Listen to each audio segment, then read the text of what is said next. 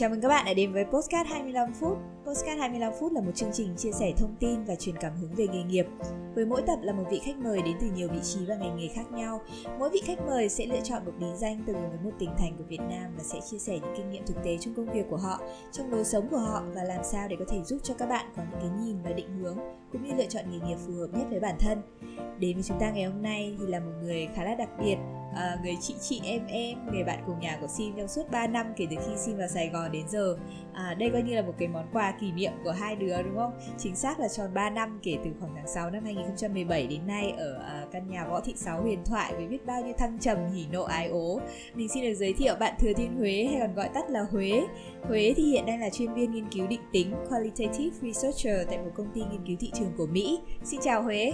À, xin chào Sim và các bạn thính giả đang nghe chương trình podcast 25 phút. Huế có thể chia sẻ với các bạn thính giả về lý do tại sao mình lại lựa chọn cái tên này không? Có phải lấy cảm hứng từ à, MV tiền tỷ của Hòa Minzy gần đây không? ờ, cũng một phần đấy.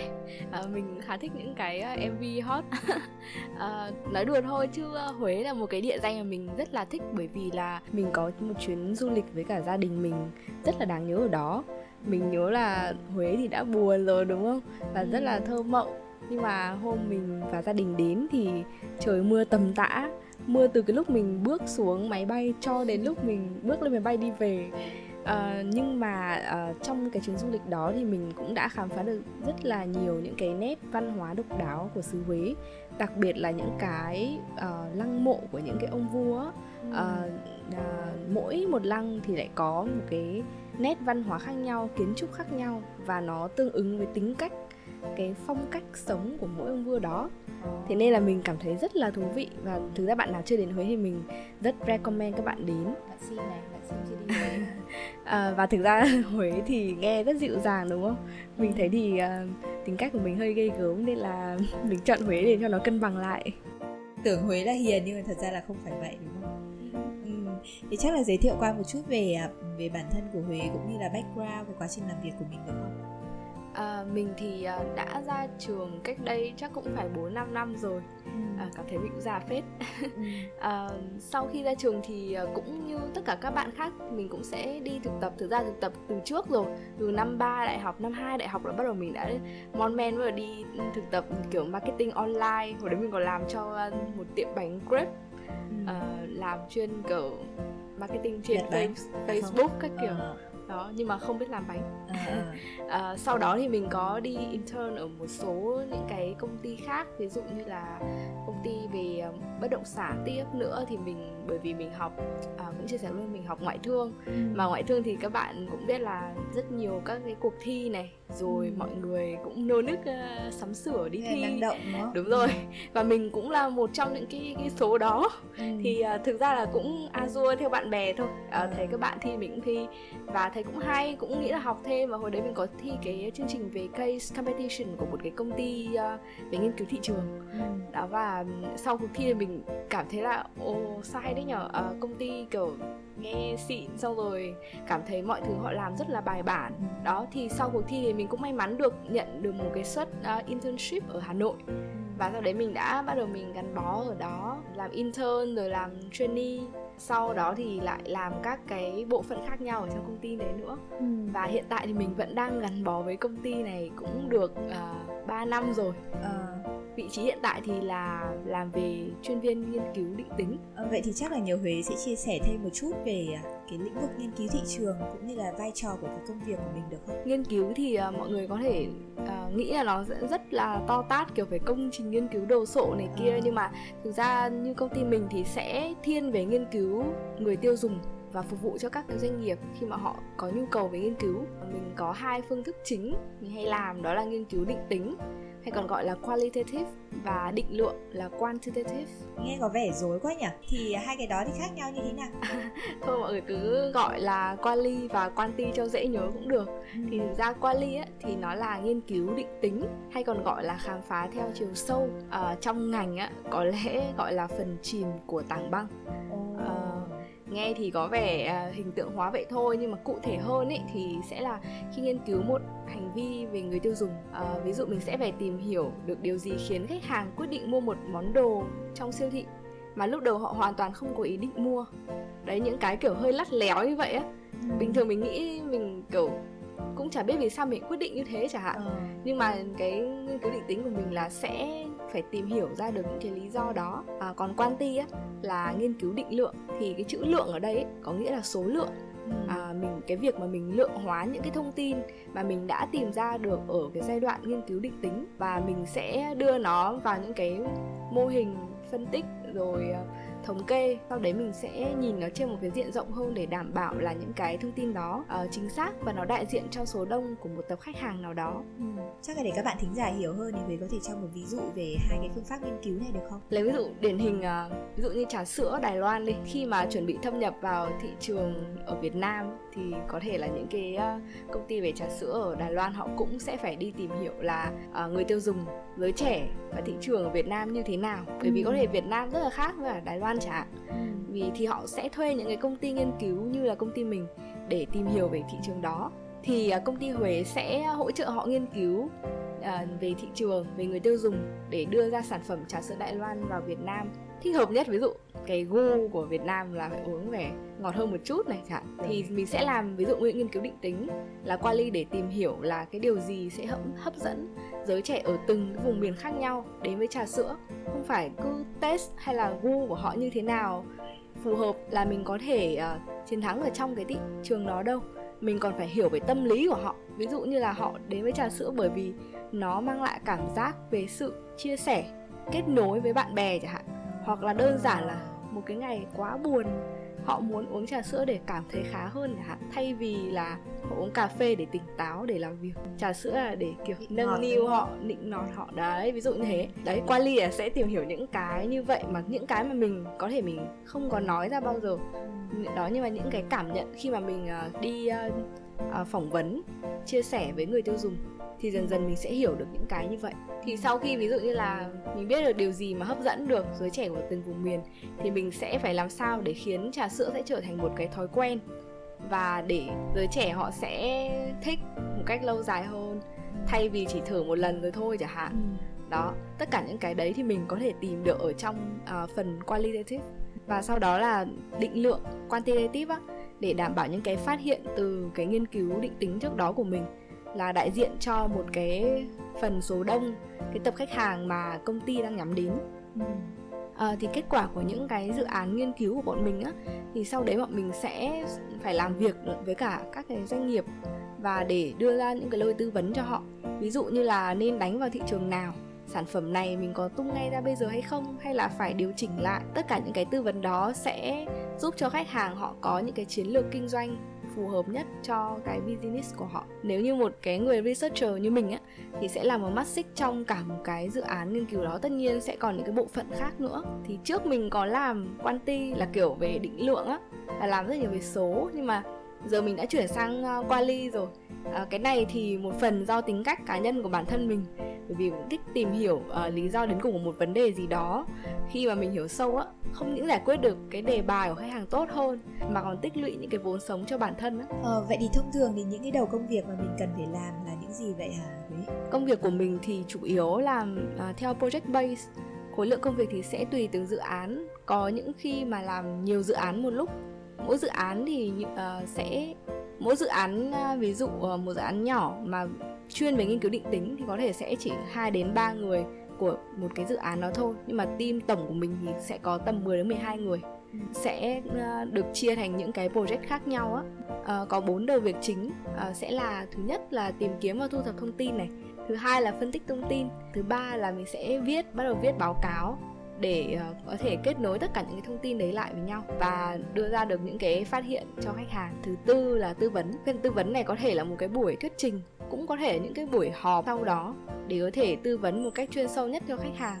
Cái cái đầu việc đầu tiên là tìm kiếm và thu thập thông tin á. Thì tức là tìm kiếm và thu thập thông tin về insight của khách hàng nữa hả? Vậy thì làm thế nào để hiểu được những cái đó? Tại vì là à, theo như xin thấy thì không phải lúc nào là những khách hàng cũng sẵn sàng chia sẻ những cái insight của họ hoặc là thậm chí là bản thân những cái người tiêu dùng họ cũng chẳng biết là họ muốn những cái gì nữa. Ừ đúng rồi. Tất nhiên là mình cũng phải có nghiệp vụ riêng của mình đấy. Ừ. chứ không phải là ai họ cũng uh, kiểu như là chia sẻ một cách uh, bừa bãi. À. Ok cũng dễ dàng chia sẻ được toàn bộ những cái gì mà họ nghĩ đúng không? Ừ. thì mình sẽ có những cái gọi là kỹ thuật để có thể nói chuyện với họ làm thế nào để họ thoải mái chia sẻ nhất và bắt đầu hiểu được họ? Có thể là nhiều khi họ cũng chẳng biết là họ muốn những cái như thế đâu nhưng mà nói chuyện với mình họ mới có thể nói ra được những cái như thế chẳng hạn. Thế mà chị cứ tưởng là mỗi mình sim là kiếm cơm bằng nghề phỏng vấn người khác cơ mà hóa ra là nghiên cứu thị trường thì à, các bạn ấy cũng dành rất là nhiều thời gian cho cái việc này cả ừ thực ra phỏng vấn cũng là cả một nghệ thuật đấy. Nếu mà cái người mà họ nói chuyện với mình mà họ cảm thấy là không muốn nói được cái gì nhiều ấy, thì là tại cái người phỏng vấn á ừ. mình không biết dẫn dắt câu chuyện. Đó thì cái đấy mình bản thân mình là cũng phải học và cũng phải rèn luyện rất là nhiều. Thì có rất nhiều cách thức phỏng vấn để có thể tìm hiểu được insight khách hàng. Và mỗi cách thức sẽ phù hợp với một đối tượng và mục tiêu uh, riêng của dự án. À, ví dụ như là phỏng vấn nhóm thì sẽ thường từ một cái nhóm 5 đến 6 người phù hợp cho những cái người tiêu dùng cuối. Hoặc là ví dụ như là người sinh viên cuối học là sinh. end user hả? Ừ đúng rồi end user. Kiểu họ sẽ dùng cái sản phẩm của mình á. À. còn ví dụ những cái người ở giữa ví dụ phân phối hay nhà bán lẻ thì lại riêng. Khi đấy là sẽ phỏng vấn chuyên sâu này ừ. một một. Thì phỏng vấn chuyên sâu nó sẽ phù hợp với những cái đối tượng cao cấp hơn. Có thể là doanh nghiệp chủ hộ kinh doanh nhà bán lẻ họ thì thường sẽ khó để mở lòng chia sẻ không phải bởi vì họ không biết chia sẻ cái gì à, hay là họ gặp vấn đề về giao tiếp mà là họ không muốn bật mí những cái bí kíp kinh doanh của mình hoặc là những cái hiểu biết về thị trường của họ à không phải ai mà họ cũng cũng như vậy. Tất nhiên rồi. Ừ, khi mà ngồi với những người khác thì thường họ sẽ khó để chia sẻ những cái đó lắm. Nên sẽ cần phải đối xử với họ một cách ờ, rất là cao cấp. Hoặc là nếu mà năng động hơn ấy, thì sẽ có một cái ờ, hình thức là kiểu shop along. Tức là mình sẽ đi cùng họ để đi mua sắm để hiểu được là à một buổi mua hàng ở siêu thị chẳng hạn thì họ sẽ mua những cái gì cách sắp xếp uh, cái hành trình của họ như thế nào. Ừ. những cái món đồ gì sẽ là những món đồ chính khi mà đi siêu, siêu thị chẳng hạn. À, hoặc là một cái hình thức khác nữa thâm nhập rất là sâu vào cuộc sống hàng ngày của họ. Hiểu được là lối sống của họ như nào người ta ăn ở như thế nào này. Đến ở rồi, cùng với họ đúng rồi hả? thói quen tiêu dùng hàng ngày như thế nào. Cái đấy nó gọi là ethnography. Mình không nhớ cái này tiếng việt là gì nữa. Nhưng mà đấy đại khái là đi đến hẳn những cái vùng đất khác nhau để ở lại nhà dân. Đó. Ừ. oh, rất là thú vị. Vậy thì ngoài các đáp viên ra thì mình sẽ phải làm việc với các cái đầu mối và những cái đối tác nào nữa? Ừ, để hoàn thành tốt công việc thì mình sẽ phải phối hợp nhịp nhàng với các uh, thứ nhất là đối tác uh, nội bộ này. Thì sẽ có team mà tìm kiếm đáp viên hay còn gọi là field work hoặc à, những người researcher giống mình mà ở những cái team khác. Ngoài ra không thể thiếu việc tương tác với khách hàng. Thường là những à, người từ bộ phận marketing R&D hay sale của các doanh nghiệp. Thậm chí có những dự án quan trọng thì mình còn có cơ hội được làm việc nói chuyện với cả CEO ờ, chắc là mình cũng đã hiểu về xương xương về vị trí này rồi. Thế còn một ngày là việc điển hình của Huế thì nó sẽ như thế nào vậy Huế ha? Thực ra là công việc ừ, nó sẽ liên quan nhiều về project base sẽ khó có thể có một cái ngày điển hình kiểu như ngày nào cũng giống ngày nào thì không. Ừ. à, nhưng mà thường sẽ có hai cái viễn cảnh chính như thế này nhá. À, viễn cảnh thứ nhất là khi mà dự án đang tìm kiếm và thu thập thông tin. Ừ. sau khi tìm kiếm và lựa chọn đáp viên mời họ đến địa, à, địa điểm để phỏng vấn. Thì trong những ngày ở giai đoạn này thì cả buổi sáng mình sẽ dành để phỏng vấn nhóm sau đó không ăn trưa ngay mà phải lao đi gặp khách hàng ngay để thảo luận những cái finding trong buổi phỏng vấn vừa rồi. Có những cái mà rất đắt giá mình tìm ra được chẳng hạn thì mình phải phải nói chuyện ngay trước mà quên luôn đúng rồi. À, xem là khách hàng họ có nhận xét gì không nữa này. Ừ. xem mình cần cải thiện gì ở những cái buổi phỏng vấn sắp tới nữa. Ừ. xong xuôi thì cũng là chiều rồi khoảng 2 giờ gì đó mới ăn trưa. Ăn nhanh nhanh rồi chiều mới ghi chép lại tử tế và gửi lại cho khách hàng. Cái đấy gọi là những cái kiểu summary ấy uh. quick summary của uh. cái buổi. À, có những hôm thì phỏng vấn liền tù tì hai đến ba nhóm đến hết ngày luôn. Tức là cả ngày chỉ có phỏng vấn đó. Có những hôm như vậy thì mình về mình cảm giác là ôi hôm nay mình nói chuyện với rất là nhiều người. Thời ra mỗi người có một cái câu chuyện khá là hay. À, mình thì cảm thấy là ở ừ, càng ngày mình càng hoàn ngôn hơn thì phải. Ví dụ những ngày như thế thì đúng ở trong đầu sẽ có rất là nhiều ý tưởng. Bởi vì nhiều thông tin mà nên đến tối mình lại cố kiểu thức để bắt đầu ngồi uh, tổng hợp lại những cái thông tin đó. Thế còn cái viễn cảnh thứ hai thì sao? À, viễn cảnh thứ hai là sau khi đã có những thông tin thì sẽ bắt đầu tổng hợp thông tin này. Nhưng mà nó sẽ kiểu như là có một cái sườn bài rồi á ừ. để mình bắt đầu mình viết báo cáo á. Ừ. thì mình sẽ phân tích sâu hơn mình đưa thêm những cái lập luận từ những cái kiến thức về ngành hàng của mình vào nữa chứ không phải là mỗi những cái chia sẻ của khách hàng ở trong buổi phỏng vấn. Cái dữ liệu thô ờ, là những cái câu chia sẻ của khách hàng hạn, thì mình sẽ phải tổng hợp và phân tích rất là nhiều lần nữa. Thì mình sẽ ra được ví dụ những cái về implication, đại khái là kiểu ẩn ý trong những cái câu nói đó của khách hàng kết hợp với những kiến thức của mình về chuyên môn, về cái ngành hàng đó ờ, về marketing nữa để ra được recommendation cho khách hàng tùy độ khó của dự án thì báo cáo sẽ được làm trong tầm 5 đến 10 ngày và sẽ phải mình sẽ phải làm việc với các đối tác nội bộ để xây dựng những cái ờ, cách giải quyết để thỏa mãn đề bài mà khách hàng đặt ra. đến khi mà xong từng đấy việc thì cũng là 10 giờ đêm rồi đúng không? Thì nghe nói là các bạn ờ, cùng công ty ở Huế thì còn mang cả bàn trải, chăn màn các thứ đến công ty overnight luôn hả? ừ cái này thì ờ, đúng là cũng thực tế luôn á. À, cái này nó sẽ liên quan đến nature of work của mình bởi vì có những dự án thì làm rất là gấp này. Rồi ví dụ như khó quá không phải dự án nào mình cũng làm trôi chảy kiểu đúng cái ngày đấy là ra được tất cả mọi thứ đâu. Mà đến uh, kiểu đến đêm hôm đấy chẳng hôm sau đi thuyết trình khách hàng đêm hôm đấy mới bắt đầu nghĩ ra được bắt đầu lên được những cái gọi là rất là ừ, rõ ràng để có thể trình bày được với khách hàng chẳng đó thì sẽ làm gọi là khô máu trong buổi đêm hôm đấy để chuẩn bị bài thuyết trình cho hôm sau đó thì đấy là những cái hôm mà ở lại một tất nhiên là không phải là hôm nào cũng thế nhưng mà cũng khá khá. Thường xuyên. Qua đây thì mình cũng nghĩ là cái cái cái nghề này các bạn nào mà muốn theo cũng sẽ phải có một cái sức khỏe khá là tốt sức bền đó và cái tinh thần khi mà làm việc với áp lực cường độ lớn và khá là căng thẳng như thế. Tuy vậy nhưng mà mình thấy là bản chất công việc này nó cũng khá là thú vị đấy chứ. Thật ra là luôn cảm thấy là huế có một cái năng lượng gì đấy rất là tích cực khi mà kể về cái công việc và những cái dự án mà mình làm. Thì à, có vẻ là công việc này thì có, đã mang đến cho huế rất là nhiều những nguồn cảm hứng để gắn bó lâu vậy, đúng không? Thế thì điều gì làm Huế cảm thấy thích nhất ở công việc này? Huế thích nhất công việc này à, ở cái việc là mình sẽ được áp dụng những cái phương pháp luận và cách thức nghiên cứu qua từng dự án thì sẽ giúp mình uh, có được sự thấu hiểu và đầu óc phân tích nhạy bén cảm giác thứ nhất là khi tìm ra được những cái insight chuẩn á và tư vấn khách hàng để họ đạt được những cái mục đích kinh doanh của họ vậy thì cái vị trí này ấy, thì mình có những cái cơ hội thăng tiến như thế nào? À, trong cái nghề này thì cơ hội thăng tiến ví dụ như công ty mình thì cũng khá rõ ràng. Thì trước đây có những anh chị lãnh đạo mà làm phải đến chục năm mười mấy năm ở công ty mình ờ. và start từ những cái vị trí thấp nhất cho đến lên những cái vị trí cao nhất đó.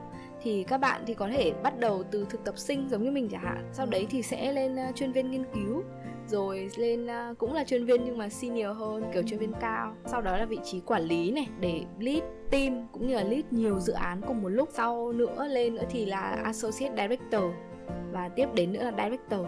Hoặc là nếu không làm cho công ty nghiên cứu thị trường nữa thì mình hoàn toàn vẫn có thể làm cho các công ty phía client side. Đó là những cái bộ phận về nghiên cứu phát triển kinh doanh kiểu R&D research and development.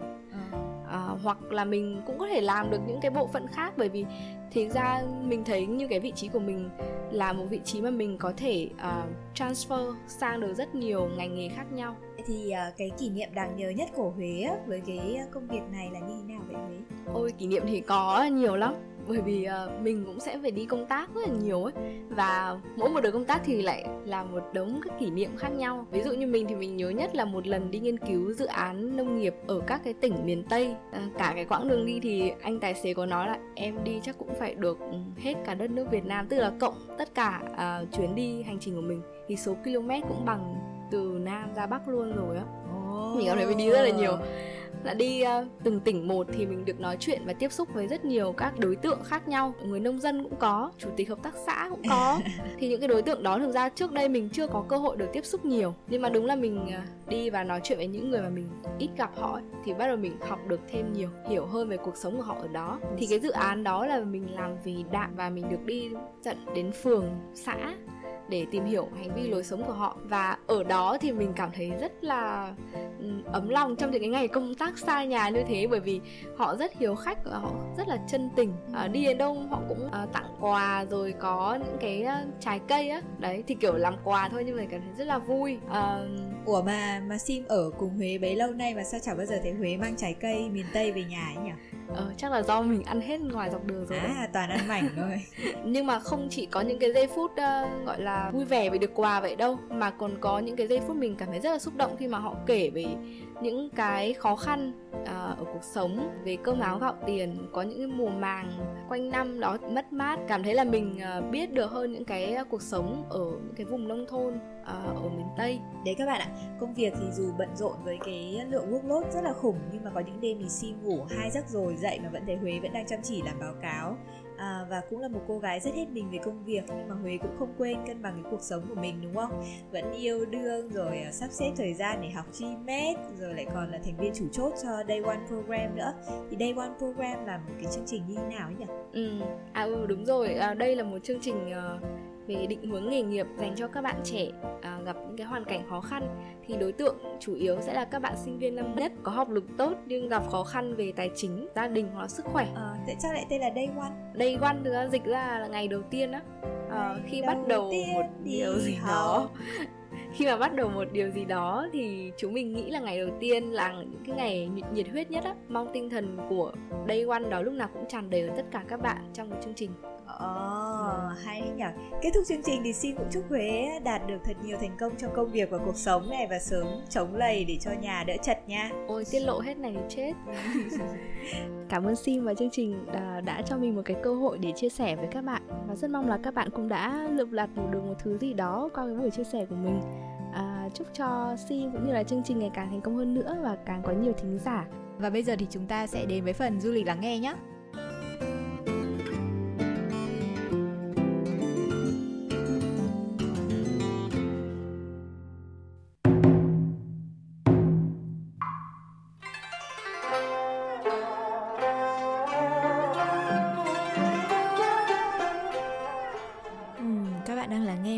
bạn nhã nhạc cung đình Huế, một thể loại nhạc của cung đình thời phong quyến ngày xưa thường được biểu diễn tại các dịp lễ hội trong năm của các triều đại nhà họ Nguyễn. Đây cũng là một trong năm di sản văn hóa được UNESCO công nhận ở Huế và Sim rất vui vì ngày hôm nay được đưa các bạn đi tìm hiểu một mảnh đất thì cực kỳ giàu có về cả lịch sử, cảnh quan và đặc biệt là văn hóa.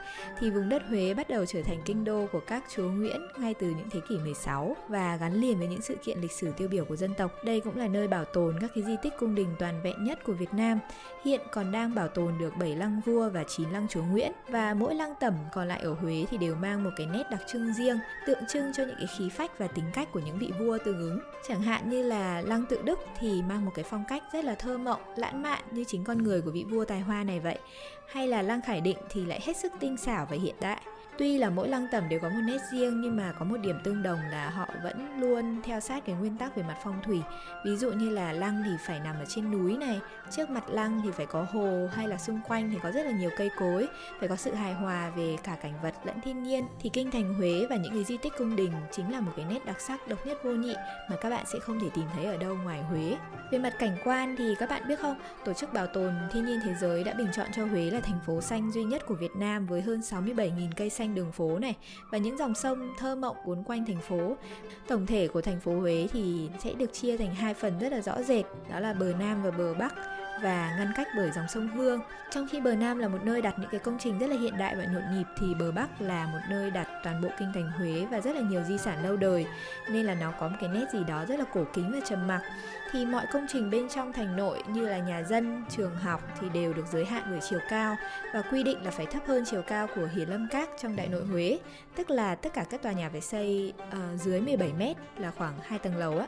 Như thế cũng đủ để thấy là người Huế mọi người cẩn trọng về những cái quy tắc lễ nghĩa như thế nào đúng không? Mọi thứ thì rất là theo những cái phong tục và những cái khuôn khổ. Có thể là bây giờ cũng khác rất là nhiều rồi nhưng mà những cái luật lệ và phong tục đó thì vẫn ảnh hưởng ít nhiều đến văn hóa của người Huế. Đơn cử như việc là người Huế khi mà nói chuyện thì sẽ luôn bắt đầu bằng chữ dạ này. Cảm thấy mình cảm thấy rất là lễ phép và gia giáo ấy. Con gái Huế thì nhẹ nhàng này, nữ công gia tránh này Nghe hơi stereotype một chút nhưng mà thật ra là mình rất là ấn tượng với các bạn con gái Huế. Kiểu như là nàng thơ xứ Huế á. Tuy là giọng địa phương thì khá là nặng như là mô tê răng dứa Có nghĩa là đâu kia sao thế. Nhưng mà thật ra nghe rất là dễ thương. Ngoài ra thì có một cái fact khá là hay của Huế nữa là à, trong một cái hội nghị về ẩm thực á, thì Huế đã ước tính được là à, nếu như Việt Nam có 1.700 món ăn thì có tới 1.300 món ăn trong số đó thì xuất phát từ Huế. Và cũng quả là không hổ danh là một cái kinh đô tấp nập của ngày xưa. Nên là từ xưa đến nay thì Huế vẫn còn tập hợp rất là nhiều những nghệ nhân, những đầu bếp nổi tiếng đã từng phục vụ cho các vua quan ngày xưa nên ẩm thực của Huế thực sự rất là tinh tế và phong phú. Có ai có thắc mắc là những cái khẩu phần ăn nó rất là nhỏ không? Kiểu như là bánh bèo hay bánh nậm, cái khẩu phần ăn ít một ít một á. Âu cũng là bởi vì ngày xưa những cái mâm ăn của vua chúa thì thường có rất là nhiều món. Theo như xin được biết thì là để à, trình lên vua thì một cái mâm phải có 52 món hay sao á, để vua có thể thưởng thức được rất là nhiều những cái sơn hào hải vị khác nhau. Thì chính vì thế nên là khẩu phần của đồ ăn Huế thì thường nó rất là nhỏ nói chung là ăn không quá no để có thể vừa ăn vừa thưởng thức á và đồ ăn của Huế thì rất là đậm đà gia vị thì nồng và cái khẩu vị của người Huế thì là ăn cay những cái món đặc sản như là bún bò Huế này, cơm hến này, bánh canh nam phổ, bánh xèo cá kình và chè bánh lọc thịt heo quay này là những món nhất định phải thử khi đến Huế. Nhất định ở trong năm nay thì mình sẽ sắp xếp thời gian để mình đi Huế để mình trải nghiệm tuốt tuần tuột tất tần tật về Huế. Còn bây giờ thì bye bye.